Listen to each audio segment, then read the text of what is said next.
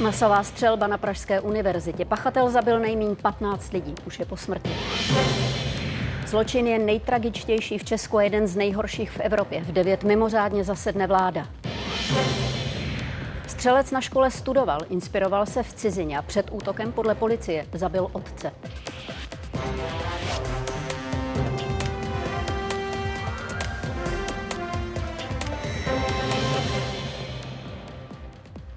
Události 21. prosince 2023, dne rámovaného černou konturou. Navzdory tomu za nás oba dobrý večer. Nejtragičtější střelba v moderní české historii. Minimálně 15 lidí zabil a 24 zranil útočník v budově Pražské filozofické fakulty. Podezřelým je 24-letý student, sám následně taky zemřel a další nebezpečí tak nehrozí. Podle policistů se inspiroval podobnou hrůznou událostí v zahraničí.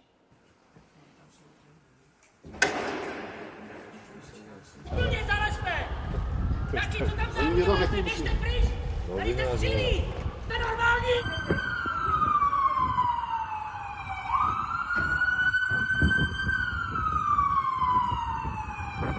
Pane, běžte pryč! Běžte pryč!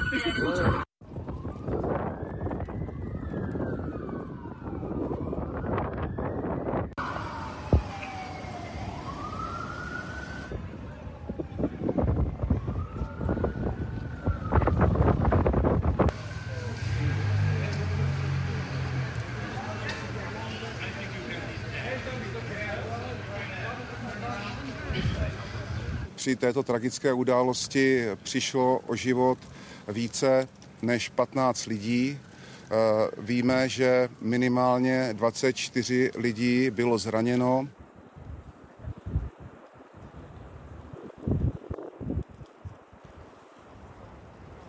V centru Prahy je Michal Kubal, kterého se teď právě k budově Filozofické fakulty ptám na poslední vývoj. Posloucháme tě, Michale.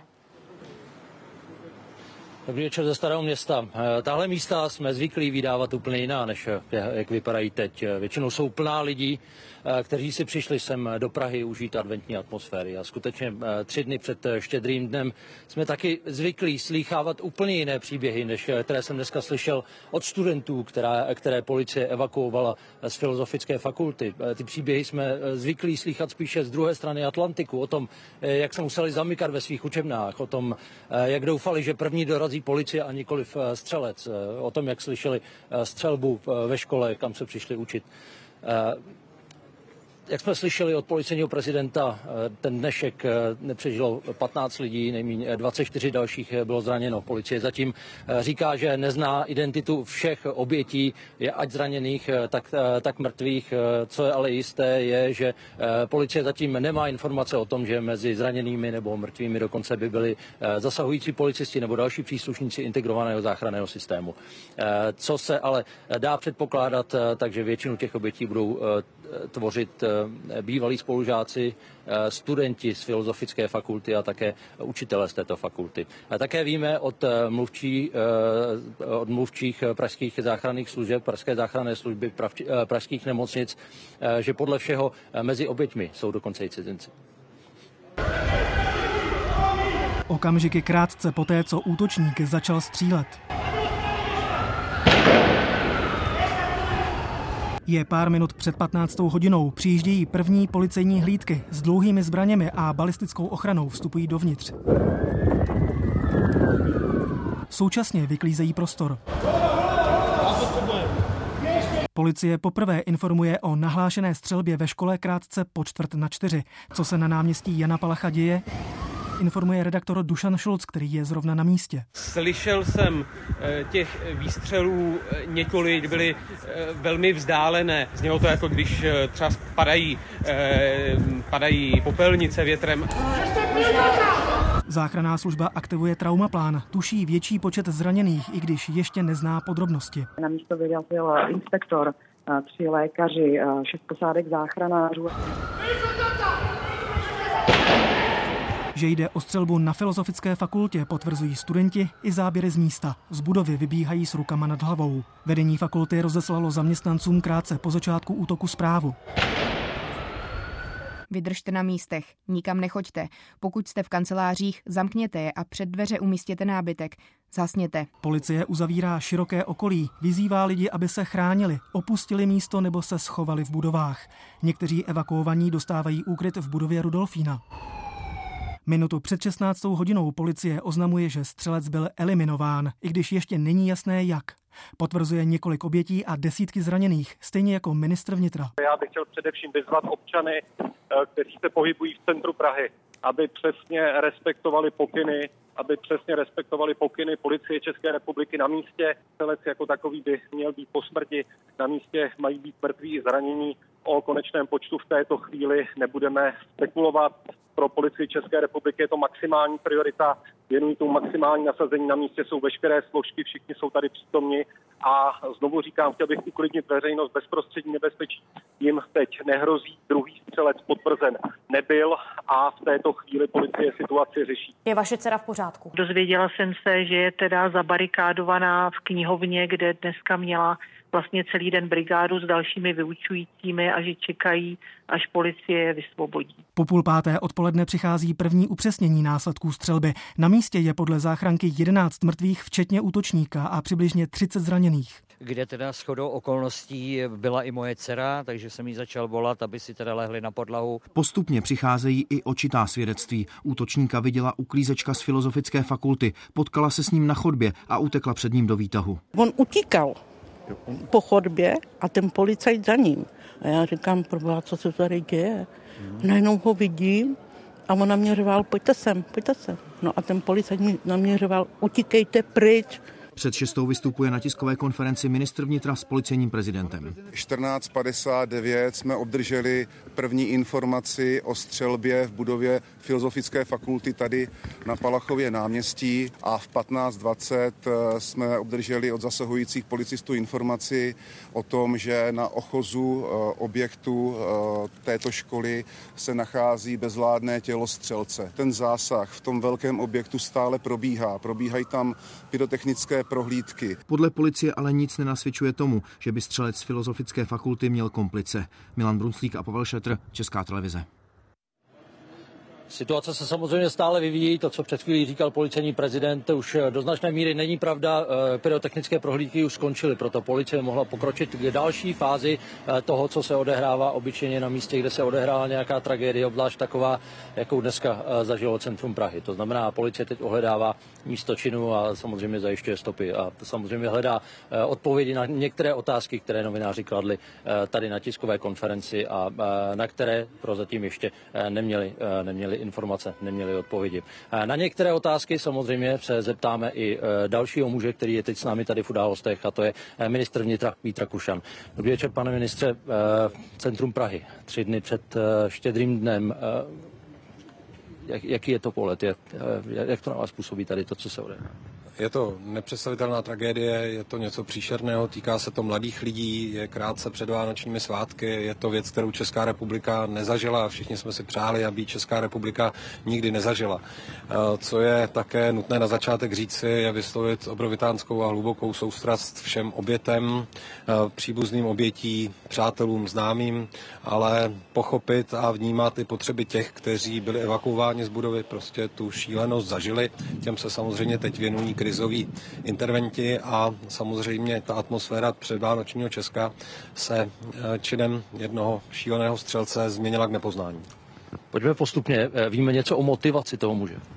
V této chvíli především vylučujeme ty věci, které vyloučit potřebujeme. Vylučují se souvislosti s nějakým dalším případným pachatelem, o čem se mluvilo. Takové indicie policie opravdu nemá. Vypadá to na akci osamělého střelce, který se inspiroval eh, činem ze zahraničí. Eh, v téhle chvíli se zdá, že to byl člověk, který do té doby neměl žádnou trestní minulost, byl legálním držitelem zbraní eh, a nebyla tady žádná indicie premiant ve škole, že by se něco takového chystal v téhle době provést udělat. Ta motivace je to těžké odhadovat, ale vylučují se verze a nějaké spojení třeba s mezinárodním kontextem, mezinárodním terorismem a podobně. To se zdá být v téhle chvíli velmi, velmi nepravděpodobné. Nějaká, řekněme, inspirace zahraničními událostmi, o kterých jsme mluvili, které jsou obvyklé například ve Spojených státech, ale i v dalších zemích. Specializovaní policisté z útvaru, který se věnuje terorismu, kybernetické kriminalitě, samozřejmě rozpracovávají i nejrůznější stopy a indicie a mohlo by se zdát, že tady byl na podzim jeden teroristický čin, který byl spáchán na území Ruska. Tady by se mohlo jednat o nějakou volnou inspiraci, ale to je všechno otázka těch dalších dnů, než toto bude potvrzeno. My jsme stále ve fázi, a to je potřeba si uvědomit, a tady bych chtěl poprosit občany, obyvatelé Prahy, kdy ten zásah probíhá. Teprve před chvílí skončila pyrotechnická prohlídka budovy, aby prostě byla jistota, že za prvé se v budově nenacházejí další lidé, kteří potřebují pomoc, kteří jsou třeba zranění, za druhé, že už tam nehrozí nikomu žádné nebezpečí a až v téhle chvíli mohli policisté přistoupit k té práci, která je úplně nejhorší, to znamená k identifikaci obětí. To probíhá právě v těchto chvílích. Za několik málo minut bude zřízeno speciální intervenční číslo, kde budou dostávat lidé odpovědi na své otázky. Chtěl bych zároveň poprosit, byť vím, že je to těžké, ta linka 158 v téhle chvíli nemůže sloužit jako informační linka. Zároveň bych chtěl poprosit o to, aby lidé nezdíleli nějaké polopravdy a nějaké fámy, které se objevují na sociálních sítích. Škodí tak celé atmosféře a škodí tak mnohokrát i vyšetřování. Policisté potom na těch linkách musí vyvracet dezinformace, které se objevují. Je tady oficiální účet policie na platformě X, je tady oficiální účet ministerstva vnitra a my opravdu v čase aktualizujeme informace, které už jsou zaručené, které se mohou poskytnout. Dneska ve 21 hodin zasedá i vláda. Samozřejmě vláda také potom bude, budeme po vládě také informovat o dalších informacích, které můžeme sdělit. Není tady žádný zájem cokoliv tajit. Naopak chceme informace a uklidnění občanů, eh, že žádné další aktuální nebezpečí prostě v Praze ani nikde jinde v republice teď nehrozí dostat co nejdříve, ale ten zásah stále probíhá. Mluvilo se o zraněných policistech, dokonce o mrtvých policistech. Eh, máte definitivní vyvrácení této informace? To je jedna z fám. Eh, policisté nebyli postřeleni, policisté nebyli zastřeleni. Eh, to je prostě fáma, pokud došlo třeba eh, k nějakému, řekněme, psychologické intervenci u zasahujícího policisty poté, ale nebylo to zranění při zásahu, o kterém se mluvilo. Je to jedna z těch fám, které se šíří na internetu. Nikdo z policistů nezemřel, což je možná i uklidnění pro jejich rodiny, protože nemají teď čas se s nimi spojovat. Nikdo nebyl žádným způsobem zraněn při tom zásahu jako takovém. A tady mě ještě dovolte vyslovit poděkování. Já jsem byl na místě několik vlastně desítek minut po tom, co se situace odehrála a policisté, hasiči, záchranáři provádějí velmi profesionální práci. Na místě tragédie byli policisté prvosledových hlídek několik minut po samotné tragédii. Zásahová jednotka dojela na místo 12 minut po samotné tragédii a snažili se tu situaci samozřejmě řešit. Byť případy osamělých střelců, kteří se prostě někde ocitnou ze zbraní, jsou řešitelné v tom reálném čase, bohužel jenom velmi těžko. Už víte uh, víc o identitě obětí anebo zraněných? Mluvilo se o tom, že mezi zraněnými, minimálně mezi zraněnými jsou cizinci. To se teď ověřuje, co já jsem udělal, je zprostředkoval jsem kontakt štábu policie České republiky s ministerstvem zahraničních věcí, jakmile bude totožnost případných zraněných a obětí toho šíleného útoku definitivní, tak se okamžitě dává vědět ministerstvu zahraničních věcí, to bude kontaktovat jednotlivé zastupitelské úřady. Zatím by to byly spekulace, zatím tyto informace potvrzeny nemáme, ale v tom čase se to opravdu reálně vyvíjí po minutách a snažíme se ty informace všem stranám, které je potřebují, poskytovat velmi rychle. Já jsem byl kontaktován během odpoledne snad všemi ministry vnitra Evropské unie, paní eurokomisařkou eh, Johansson, která je zodpovědná za vnitřní bezpečnost a tu jsem právě informoval o tom, že nemáme žádné indicie, že by to byl čin, eh, který by měl mít nějaké konsekvence s bezpečností v jiných státech Evropské unie, že by to snad měla být nějaký organizovaný teroristický čin. Takové informace opravdu nejsou a chtěl bych je vyvrátit a zároveň, jestli mi dovolíte, já i mediální scénu bych chtěl poprosit o jistou zdrženlivost v tom, když bude informovat o pachateli zveřejňování jeho eh, fotografie a podobně, dochází k jeho definitivní identifikaci, ta zranění, která utrpěl, byla devastující a podobně. A nikdy to nepřispívá k ničemu dobrému, když se takové informace v téhle chvíli masově šíří. Jste mluvil o zasedání vlády dneska v 21 hodin, budete tam řešit už něco konkrétního, nebo to bude mapování situace a jsou ve hře nějaká opatření, Jinými slovy, vstupuje Česko do nové éry, kdy například v okamžiku, kdy někdo půjde do školy, tak bude muset projít bezpečnostním rámem. Každá tragédie vždycky vyvolá nějakou reakci. Mě už informoval pan ministr školství, že už s radou vysokých škol se hned ze začátku ledna bude bavit o nějakých případných opatřeních. Samozřejmě tam budou zástupci patřičných složek a podobně. Vidíme ale i ze zemí, kde třeba nějaká opatření fungují, že nějaká stoprocentní prevence proti činu osamělého střelce, který do té doby nemá žádnou trestní minulost, prostě bohužel neexistuje. Je to, je to fakt, ale to tím neříkám, že se tou situací podrobně nebudeme zabývat. Budeme, budeme ji vyhodnocovat. A možná ještě jedna poznámka. Mluvil jsem s premiérem Fialou, rozhodně se budeme bavit, jakým způsobem přistupovat k akcím, které se konají před Vánočními svátky. Mluvil jste o premiéru Fialovi, pojďme si poslechnout jeho slova. Dámy a pánové, vítejte na prohlášení pro média předsedy vlády Petra Fialy. Pane premiére, máte slovo. Vážení spoluobčané, obracím se na vás v této velmi těžké chvíli. Všechny nás dnes hluboce zasáhla zpráva o tragickém útoku na Filozofické fakultě Univerzity Karlovy v centru Prahy. Nejprve mi dovolte vyjádřit nejhlubší soustrast blízkým a přátelům všech obětí. Nikdo z nás si plně nedovede představit hloubku zármutku a bolesti, kterou nyní prožívají. Zcela zbytečně vyhaslo mnoho životů, převážně mladých lidí. Řada z nich je zraněna, někteří bohužel velmi vážně. Pro tento hrůzný čin neexistuje žádné ospravedlnění. Stejně jako řada z vás cítím hluboký smutek a znechucení tváří v tvář tomuto nesmyslnému a brutálnímu násilí. V tuto chvíli to vypadá, že šlo o čin osamělého střelce, který je nyní již po smrti. Nejedná se tedy o akt mezinárodního terorismu nebo organizované skupiny. Byl jsem ujištěn, že bezpečnostní složky mají situaci plně pod kontrolou a žádné další nebezpečí občanům České republiky nehrozí.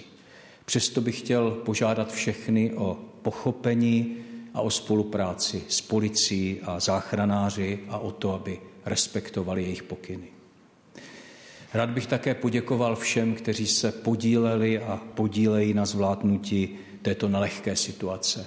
Děláme vše, co je potřeba, abychom poskytli pomoc zraněným, jejich rodinám a rodinám obětí.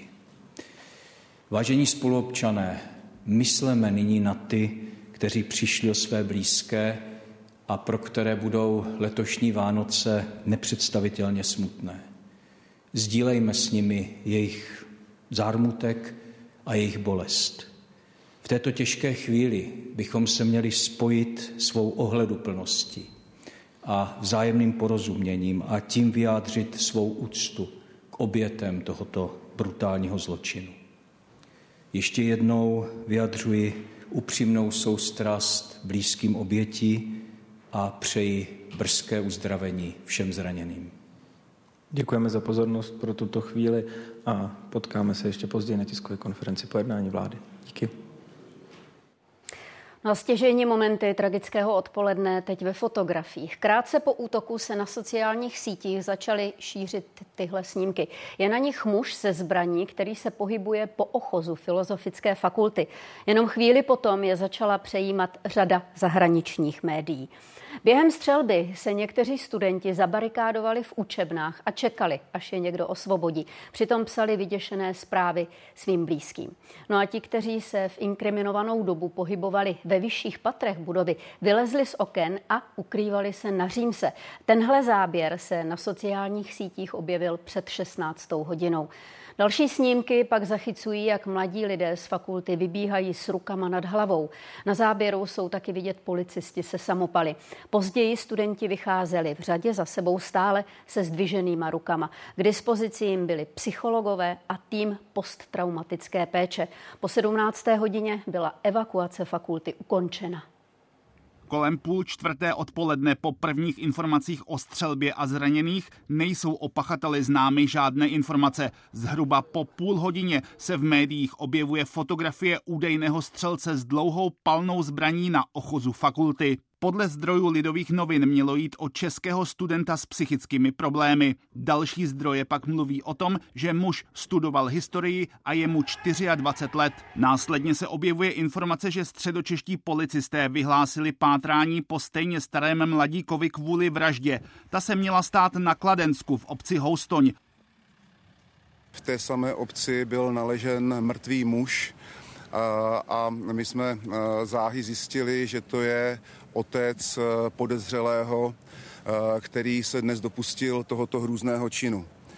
Eh, zjistili jsme eh, relativně rychle, že je studentem eh, filozofické fakulty. V momentě, kdy je známo, že pachatel střelby na filozofické fakultě je mrtvý, policie z pátrací rubriky fotografii stahuje. Vzhledem k devastujícímu zranění, které utrpěl před svou smrtí podezřelý, tak nemůžeme na 100% v tuto chvíli potvrdit tu totožnost. Pracujeme s vysokou mírou pravděpodobnosti. ČT následně zjišťuje možnou totožnost pachatele pachatele. Muž stejného jména má profil na sociální síti Telegram. Tam už 10. prosince v ruštině píše o tom, že se chce inspirovat ruskou studentkou, která ve škole zastřelila dva lidi a další zranila. Všichni mě nenáviděli a nenávidět budou, píše ještě 11. prosince v Azbuce na Telegramu. My máme teďka velice čerstvé informaci a já vám ji řeknu, není ověřená eh, z jednoho uh, účtu, Eh, na sociální síti, že se měl inspirovat eh, útokem eh, teroristickým v Rusku na podzim tohoto roku. Ale musíme prověřit celý profil a vyhodnotit ty informace opravdu je velice brzo. V podvečer ČT zjišťuje další informace o identitě možného střelce. Podle našich informací chodil na Malostranské gymnázium a nyní studoval Ústav světových dějin Filozofické fakulty. Jako student byl nadprůměrný a dostal ocenění za práci nazvanou Problematika antagonismu haličského, rolnického a krakovského povstání v roce 1846. Jiří Hinek, Česká televize.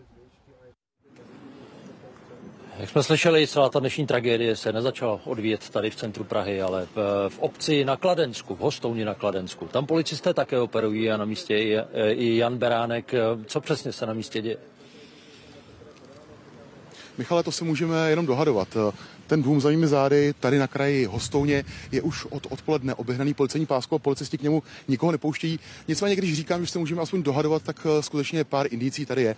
Když jsem sem za soumraku přijížděl, tak tady bylo minimálně 10 policejních aut, všichni civilních. A když jsem zkoušel počítat ty policisty, kteří chodili přes pásku ven do aut pro nějaké věci, tak se klidně můžeme domnívat, že tady je okolo 20 policistů. Stále jsou uvnitř, vidíme, že v tom domě jsou všechna okna rozsvícená, byť většina z nich má zataženou roletu. E, ti policisté zahrnovali i muže v bílých overalech, tedy techniky. Bylo tady dokonce auto, které se domnívám, že patří policejním pyrotechnikům. To zřejmě souvisí s tím, s tou informací, že tady mohlo být nějaké eh, nástražné výbušné zařízení, nicméně to se zatím nějak nepotvrdilo. Nicméně teď to rozhodně nevypadá, že by ten zásah se chýl k nějakému konci, a taky ani na to, že bychom odsud nějakou ověřenou informaci od policie mohli dostat.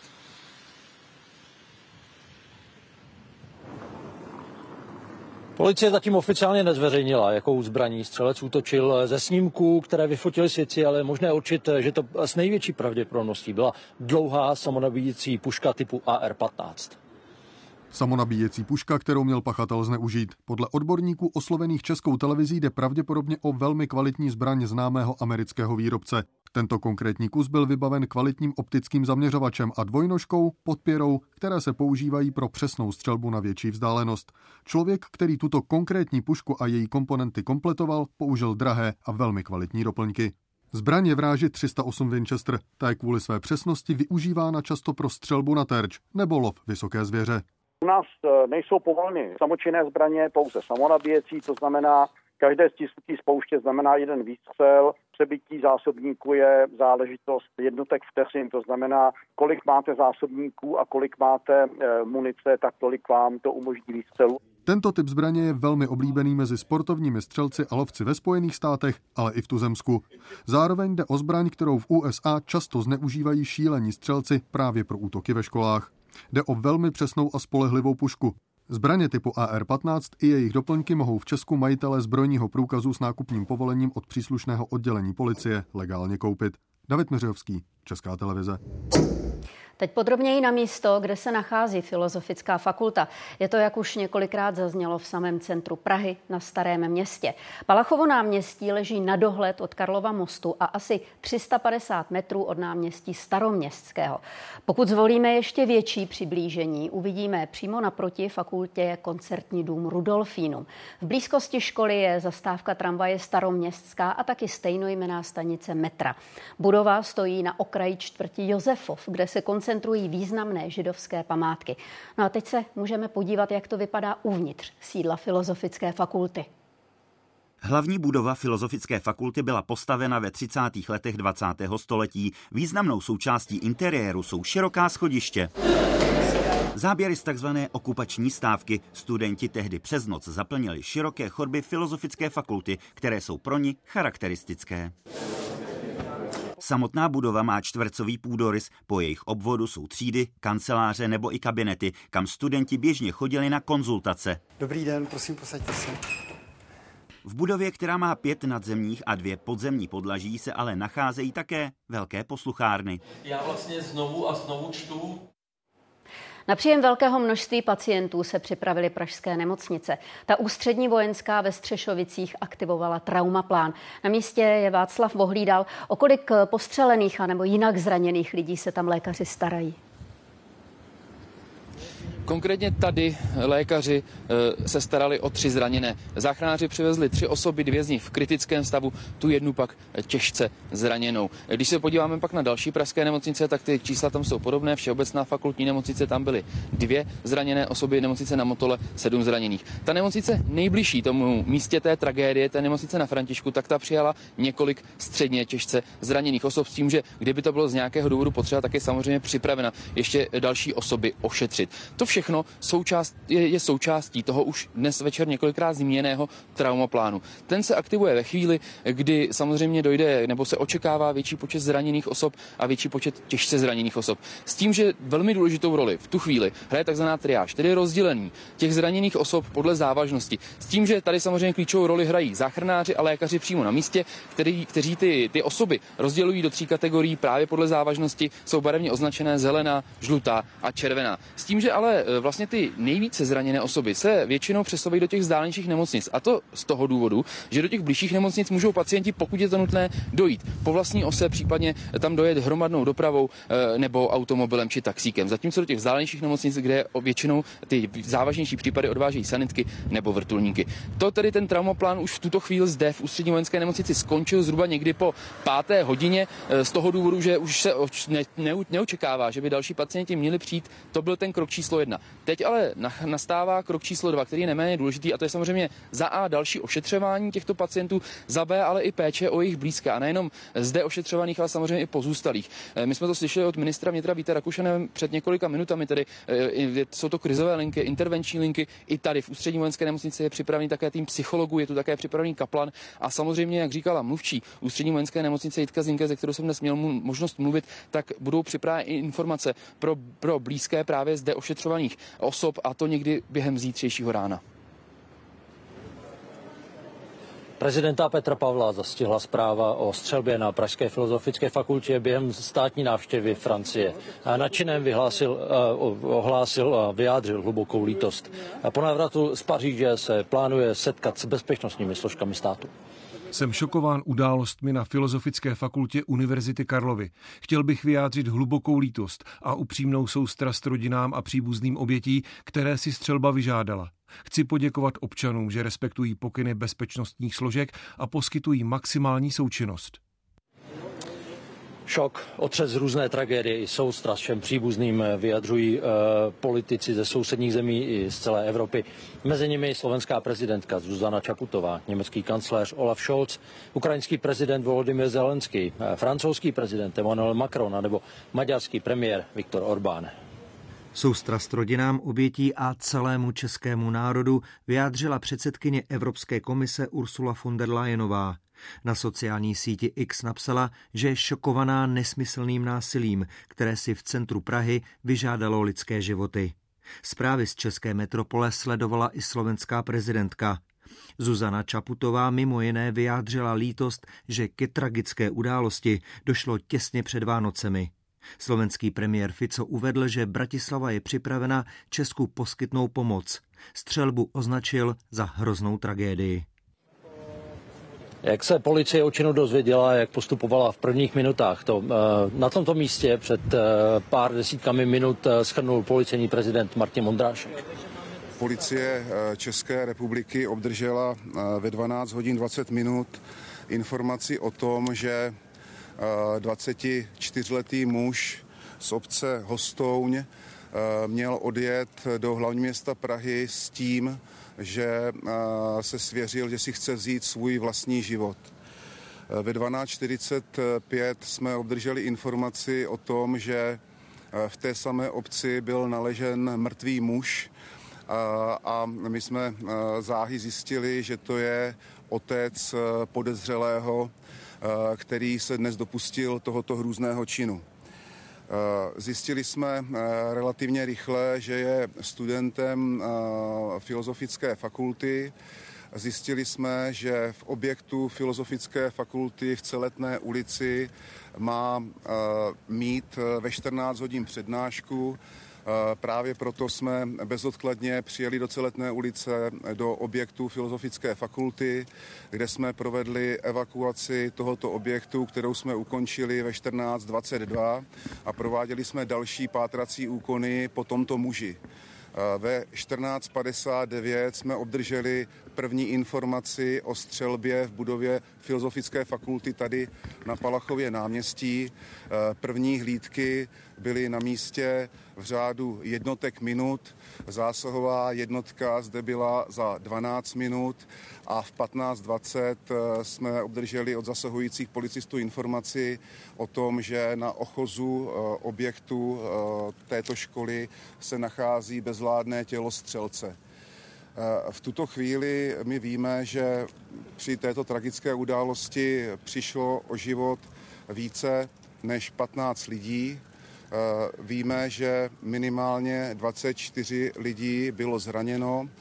Byla jim poskytnuta samozřejmě bezodkladná péče, ale chceme vás požádat o nějaké pochopení, protože ten zásah v tom velkém objektu stále probíhá. Probíhají tam pyrotechnické prohlídky, dochází k násilným vstupu do dalších prostor a my v tuhle tu chvíli nemáme finální informaci a ještě jsme ani nezačali se stotožňováním zastřelených, protože nejdřív ten prostor prostě musí být uh, pro nás čistý, pro ostatní uh, bezpečný.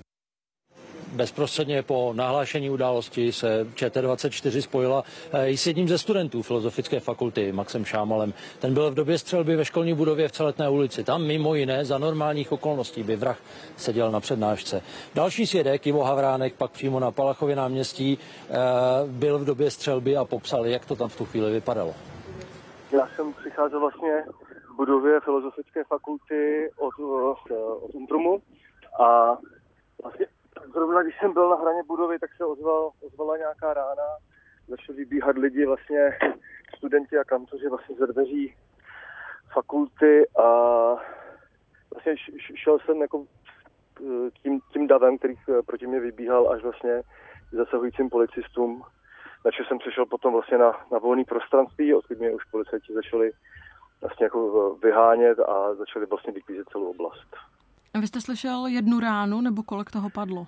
Celkem, celkem tři, a s tím, že to poslední už, když, mě, když jsem byl v tramvaji, kam mě policista uklidil.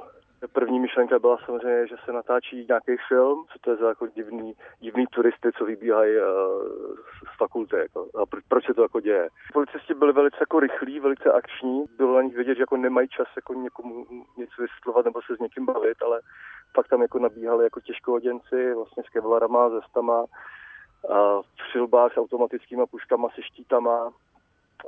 V podstatě jako když si vybavíte nějaký video z, ze cvičení, kde vlastně za sebou jdou, jde řada policistů, kteří se vzájemně kryjou, tak to se tam vlastně dělo a, a ten moment, jako člověku začne docházet, že to asi nebude úplně jako uh, film. Já jsem byl na budově v Celetný a během toho, jak jsem vycházel ven z budovy, tak v aule nebo v tom flaje stálo, stála skupinka policistů v civilu s páskama a řekli mi, že hned opustím budovu A jak jsem opouštěl budovu, tak před univerzitou nebo před tou budovou stáli policisté už normálně se samopaly. Hned jsem dal vědět svým spolužákům, protože to byla čerstvá zpráva, že policie uzavřela vlastně budovu a nikoho nepouštějí dovnitř a všichni vyhánějí.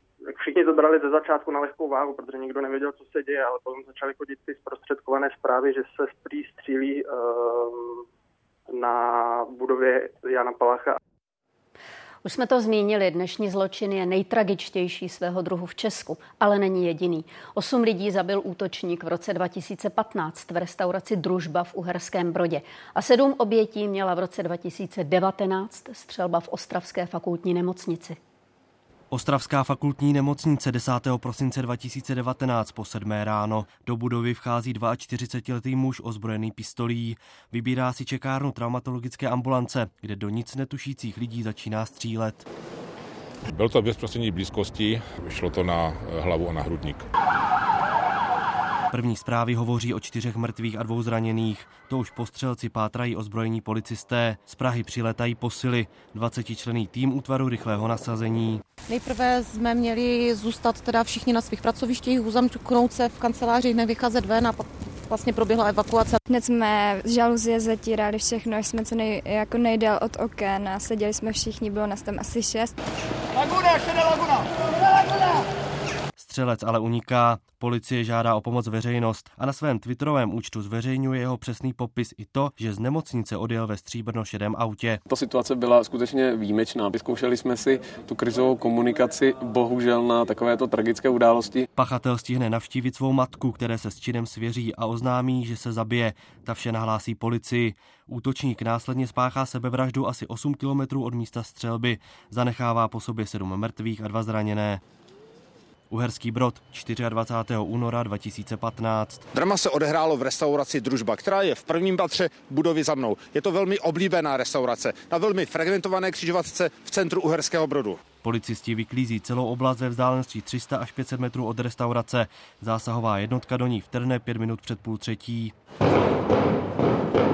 V ten moment zazněla střelba, já jsem si myslel, že někdo něco slaví nebo takhle.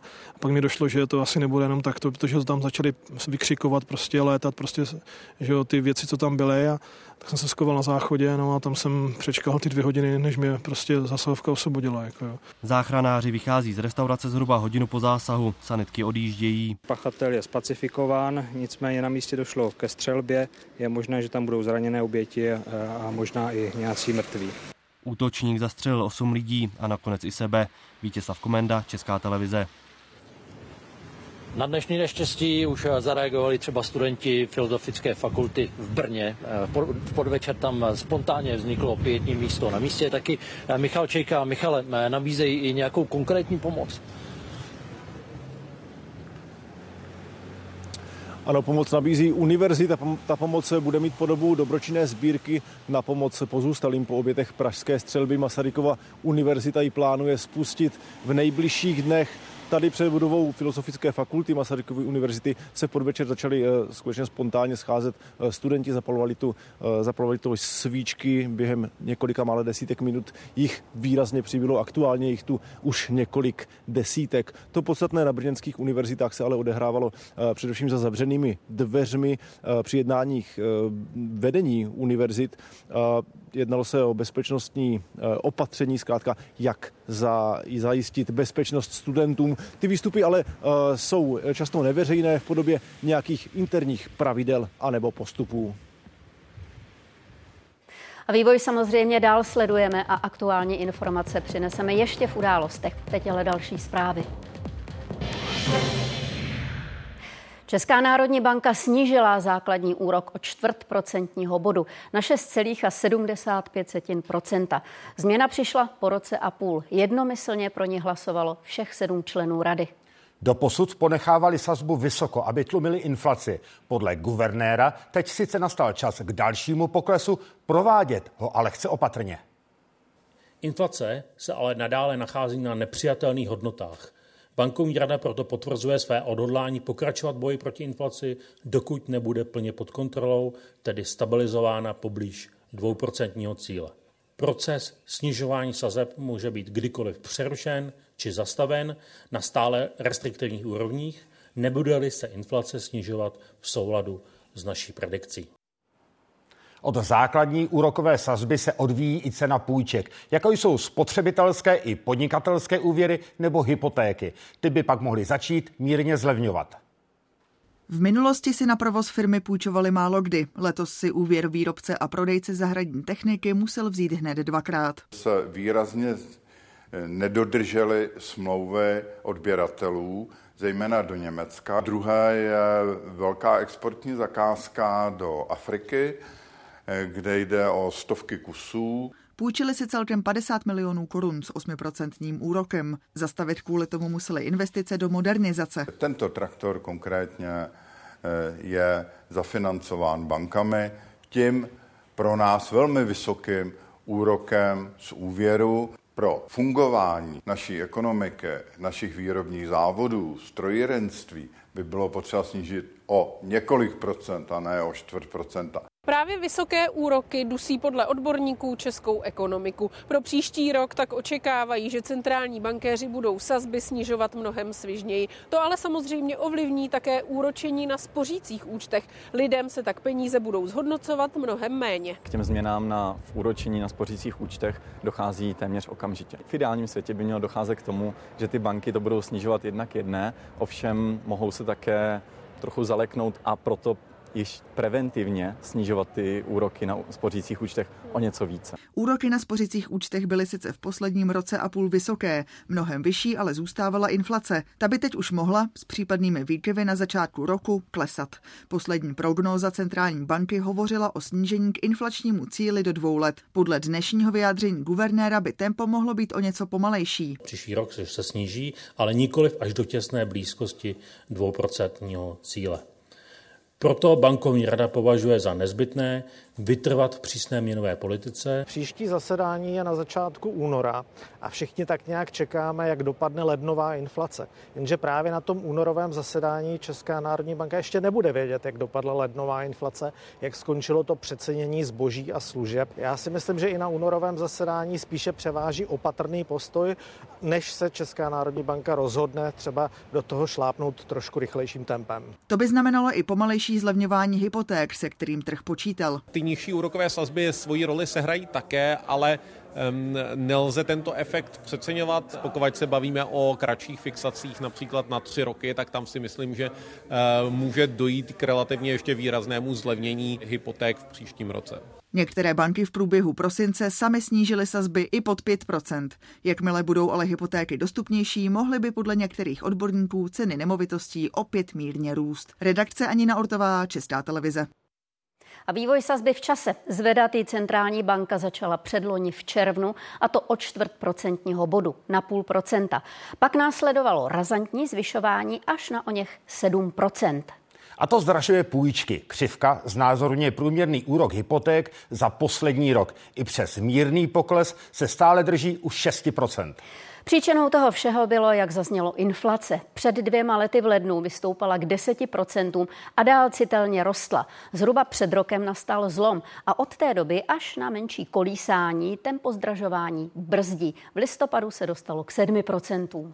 Jednou z dobrých zpráv v této době je i rychlé zlevňování pohonných hmot. Cena naturálu za poslední týden klesla pod 630 korun za litr. Je tak nejlevnější skoro za dva roky. U nafty je trend podobný. Podle analytiků ale nemusí trvat dlouho. Ropa totiž začala zdražovat kvůli krizi v Rudém moři. A je to právě 75 dní od teroristického útoku Hamásu na Izrael. Rada bezpečnosti OSN už po několikáté odložila hlasování o další rezoluci požadující příměří. Výsledky nenese ani jednání v Egyptě o propuštění rukojmích výměnou za dočasný klid zbraní. V Gaze by stále mělo být 108 živých a 21 těl. Boje pokračují. Humanitární situace v pásmu je kritická. Na severu podle Světové zdravotnické organizace nefunguje jediná nemocnice. Nemocnice Al-Shifa. Donedávno poslední místo, kde byli na severu Gazy schopni operovat. Teď už nemají specialisty, dostatek léků ani elektřinu. Uh,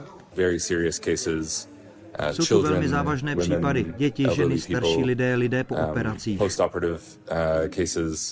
Nemocnice na jihu jsou přetížené, šíří se nemoci kvůli nedostatku čisté vody. Humanitární pomoci je zoufale málo, i když proudí už dvěma přechody, kromě Egypta přímo z Izraele. A Jeruzalém navíc jedná s Kyprem i o třetí cestě, po moři. Chceme zajistit nepřetržitý tok velkého množství humanitární pomoci civilistům v Gaze. Boje v pásmu pokračují nestenčenou silou. Izraelská armáda odkryla další obří komplex tunelů. Tady vidíte nákladní výtah a tady telefon na komunikaci dolů do tunelu. Vedou přímo pod hlavním náměstím Gaza City. Napojené jsou na rezidence a kanceláře nejvyššího velení Hamásu. Samozřejmostí jsou sklady potravin, rozvody vody a elektřiny. I přes ničení jeho infrastruktury má Hamás stále kapacitu posílat střely na Izrael. Poplach zněl i v Tel Avivu. Ve městě se nepřetržitě scházejí příbuzní unesených, kterých v Gaze teroristé drží víc než stovku. 32-letého Alexe čeká doma žena v šestém měsíci těhotenství a dvouletý syn. Každý den se ptá, kde je táta a my mu můžeme říct jen to, že ho táta hrozně miluje. Rozhovory o možném propuštění odvlečených vedou zatím bez výsledku prostředníci v Egyptě. Zatím nemáme žádná očekávání. Snažíme se. Hamas tentokrát odmítá izraelskou nabídku na časově omezené příměří a požaduje trvalé zastavení bojů. Dana Zlatohlávková, Česká televize. Kyjev plánuje mobilizovat Ukrajince žijící v zahraničí. Německému denníku Die Welt to potvrdil ukrajinský minister obrany Rustem Umerov. Těm, kteří se nepřihlásí v náborových kancelářích, může hrozit postih. Prezident Zelenský v úterý oznámil, že ho armáda požádala o mobilizaci dalšího půl milionu mužů. Tolik jich od začátku války odešlo do zahraničí. Prudký vítr dnes zasáhl Česko a v dalších hodinách by podle meteorologů mohl ještě zesílit. Hasiči už měli desítky výjezdů, většinou kvůli popadaným větvím a stromům. Jeden na Vysočině zasáhl projíždějící auto. Zraněnému řidiči už záchranáři nedokázali pomoct. Spadlý strom, který zabil řidiče, byl první, ke kterému hasiči na Vysočině dnes výjížděli. Tragédie se stala na páteřní silnici mezi Havlíčkovým Brodem a Humpolcem před půl druhou odpoledne. Zhruba na dvě hodiny byla cesta neprůjezdná. Na Vysočině, stejně jako na většině Česka, platí výstraha meteorologů před silným větrem. Kvůli němu se zřejmě v Plzni nebezpečně vychýlil špatně přišroubovaný reklamní poutač. Hasiči ho do včerejší noci sundávali pomocí výškové techniky. Zjistili jsme, eh, že tam opravdu hrozí zřícení celé té konstrukce, že ty povětrnostní podmínky, které panují, eh, nejsou dobré a je třeba ten billboard odstranit. Kvůli silnému větru dnes museli zastavit jednu ze svých lanovek ve ski areálu Klínovec. Jestli se v dalších dnech rozjede, bude záležet na aktuálním počasí.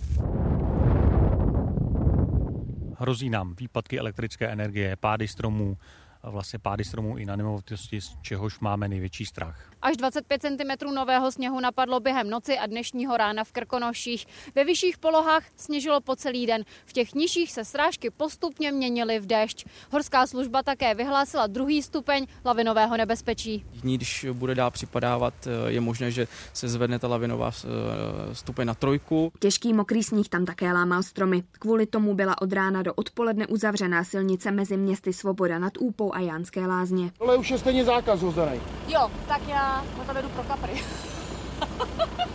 Jestli nebudou muset kapři počkat do zítra. Na severu země začaly vydatné deště zvedat hladiny toků. Podle meteorologů můžou některé dosáhnout i třetích povodňových stupňů. Redakce a Kateřina Golasovská, Česká televize. Jaké komplikace přinese počasí příštích dnů? Co čekat na Vánoce a jaký je výhled na Silvestra a na Nový rok? Ptám se Aleny Zárebnické. I v Krkonoších působí největší problémy těžký a mokrý sníh. Za posledních 24 hodin tady spadlo nejvíc z celého Česka. Přepočteno na vodu 100 litrů vody na metr čtvereční.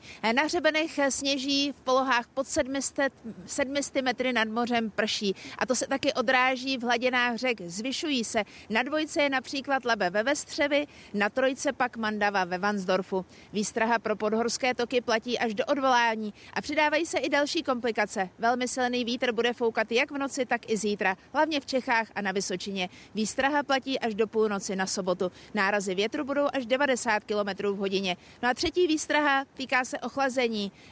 Počítejme s tím, že od vyšších poloh se budou tvořit sněhové jazyky, na horách potom i závěje. No a vydatné budou srážky i zítra. Hranice sněžení se v noci posune do asi 300 metrů nad mořem. Přes den se zase zvýší asi do 600. V sobotu by se pak mělo začít postupně od jeho západu oteplovat a hranice sněžení se bude postupně zvyšovat. Na horách bude sněhu ale až do štědrého dne přibývat. Kolik napadne, vidíte v mapě. V Krkonoších a na Šumavě by to mohlo být i kolem 80 cm. Na horách tedy zůstane na Vánoce sníh, ale zároveň přijde obleva. Tající sníh pak bude znovu působit další vzestupy hladin řek už tak nasycených povodích. Čekají nás tedy nadprůměrné teplé a taky větrné Vánoce. Na štědrý den budou maxima kolem 7 stupňů Celzia a ještě teplejší bude boží hod vánoční. To by mohlo být až 13 stupňů. Tání sněhu bude urychlovat i vítr. Nárazy bude mít pořád kolem 70 km za hodinu. Pak se bude ochlazovat, přitom teploty pořád budou zůstávat nad průměrem. Takhle vypadá výhled na poslední prosincové dny a na nový rok. Teploty budou pořád tedy nadprůměrně vysoké. Ve středu bude přechodně i polojasno, ale pak se znovu dočkáme počasí s velkou oblačností a v závěru roku by se nejdřív na horách a postupně i ve středních polohách mohly objevit další sněhové vločky. Politický střed o polská veřejnoprávní média. Prezident Andřej Duda označil způsob výměny jejich vedení za protiústavní. Největší spor panuje kolem televize TVP. V ní už působí noví novináři. Za návrat těch starých před budovou demonstrovali jejich příznivci.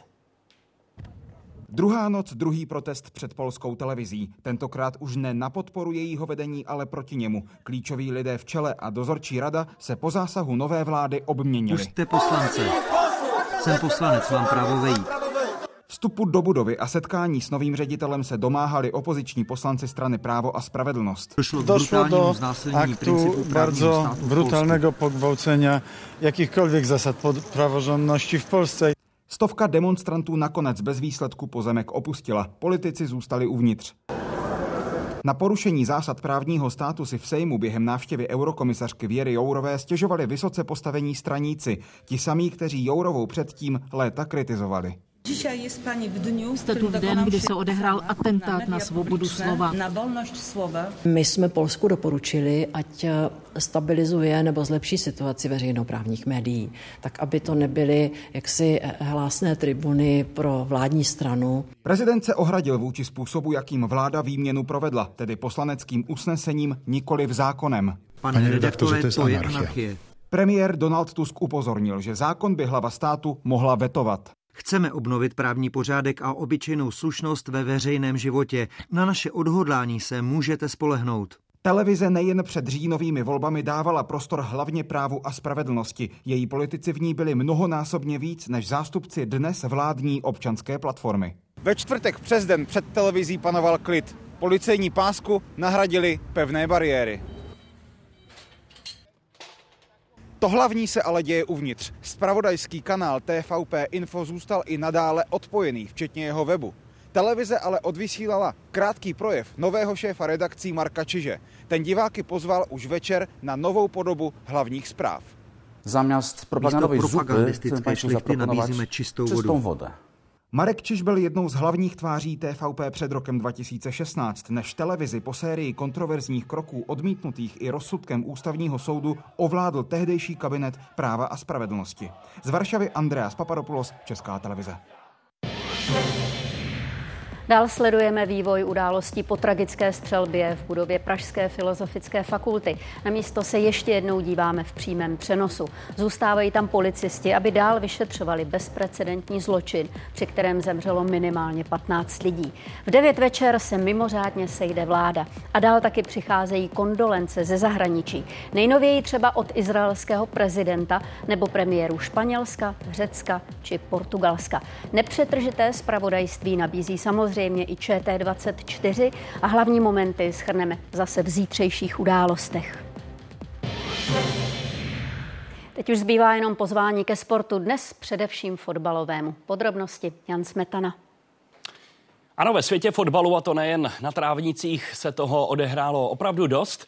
Pražskou slávy koupil miliardář Pavel Tykanč. Projekt Evropské superligy dostal novou naději a zaujal i hetrik Patrika Šika v německé Bundeslize. Tolik naše nabídka už za pár okamžiků v brankách řekneme víc.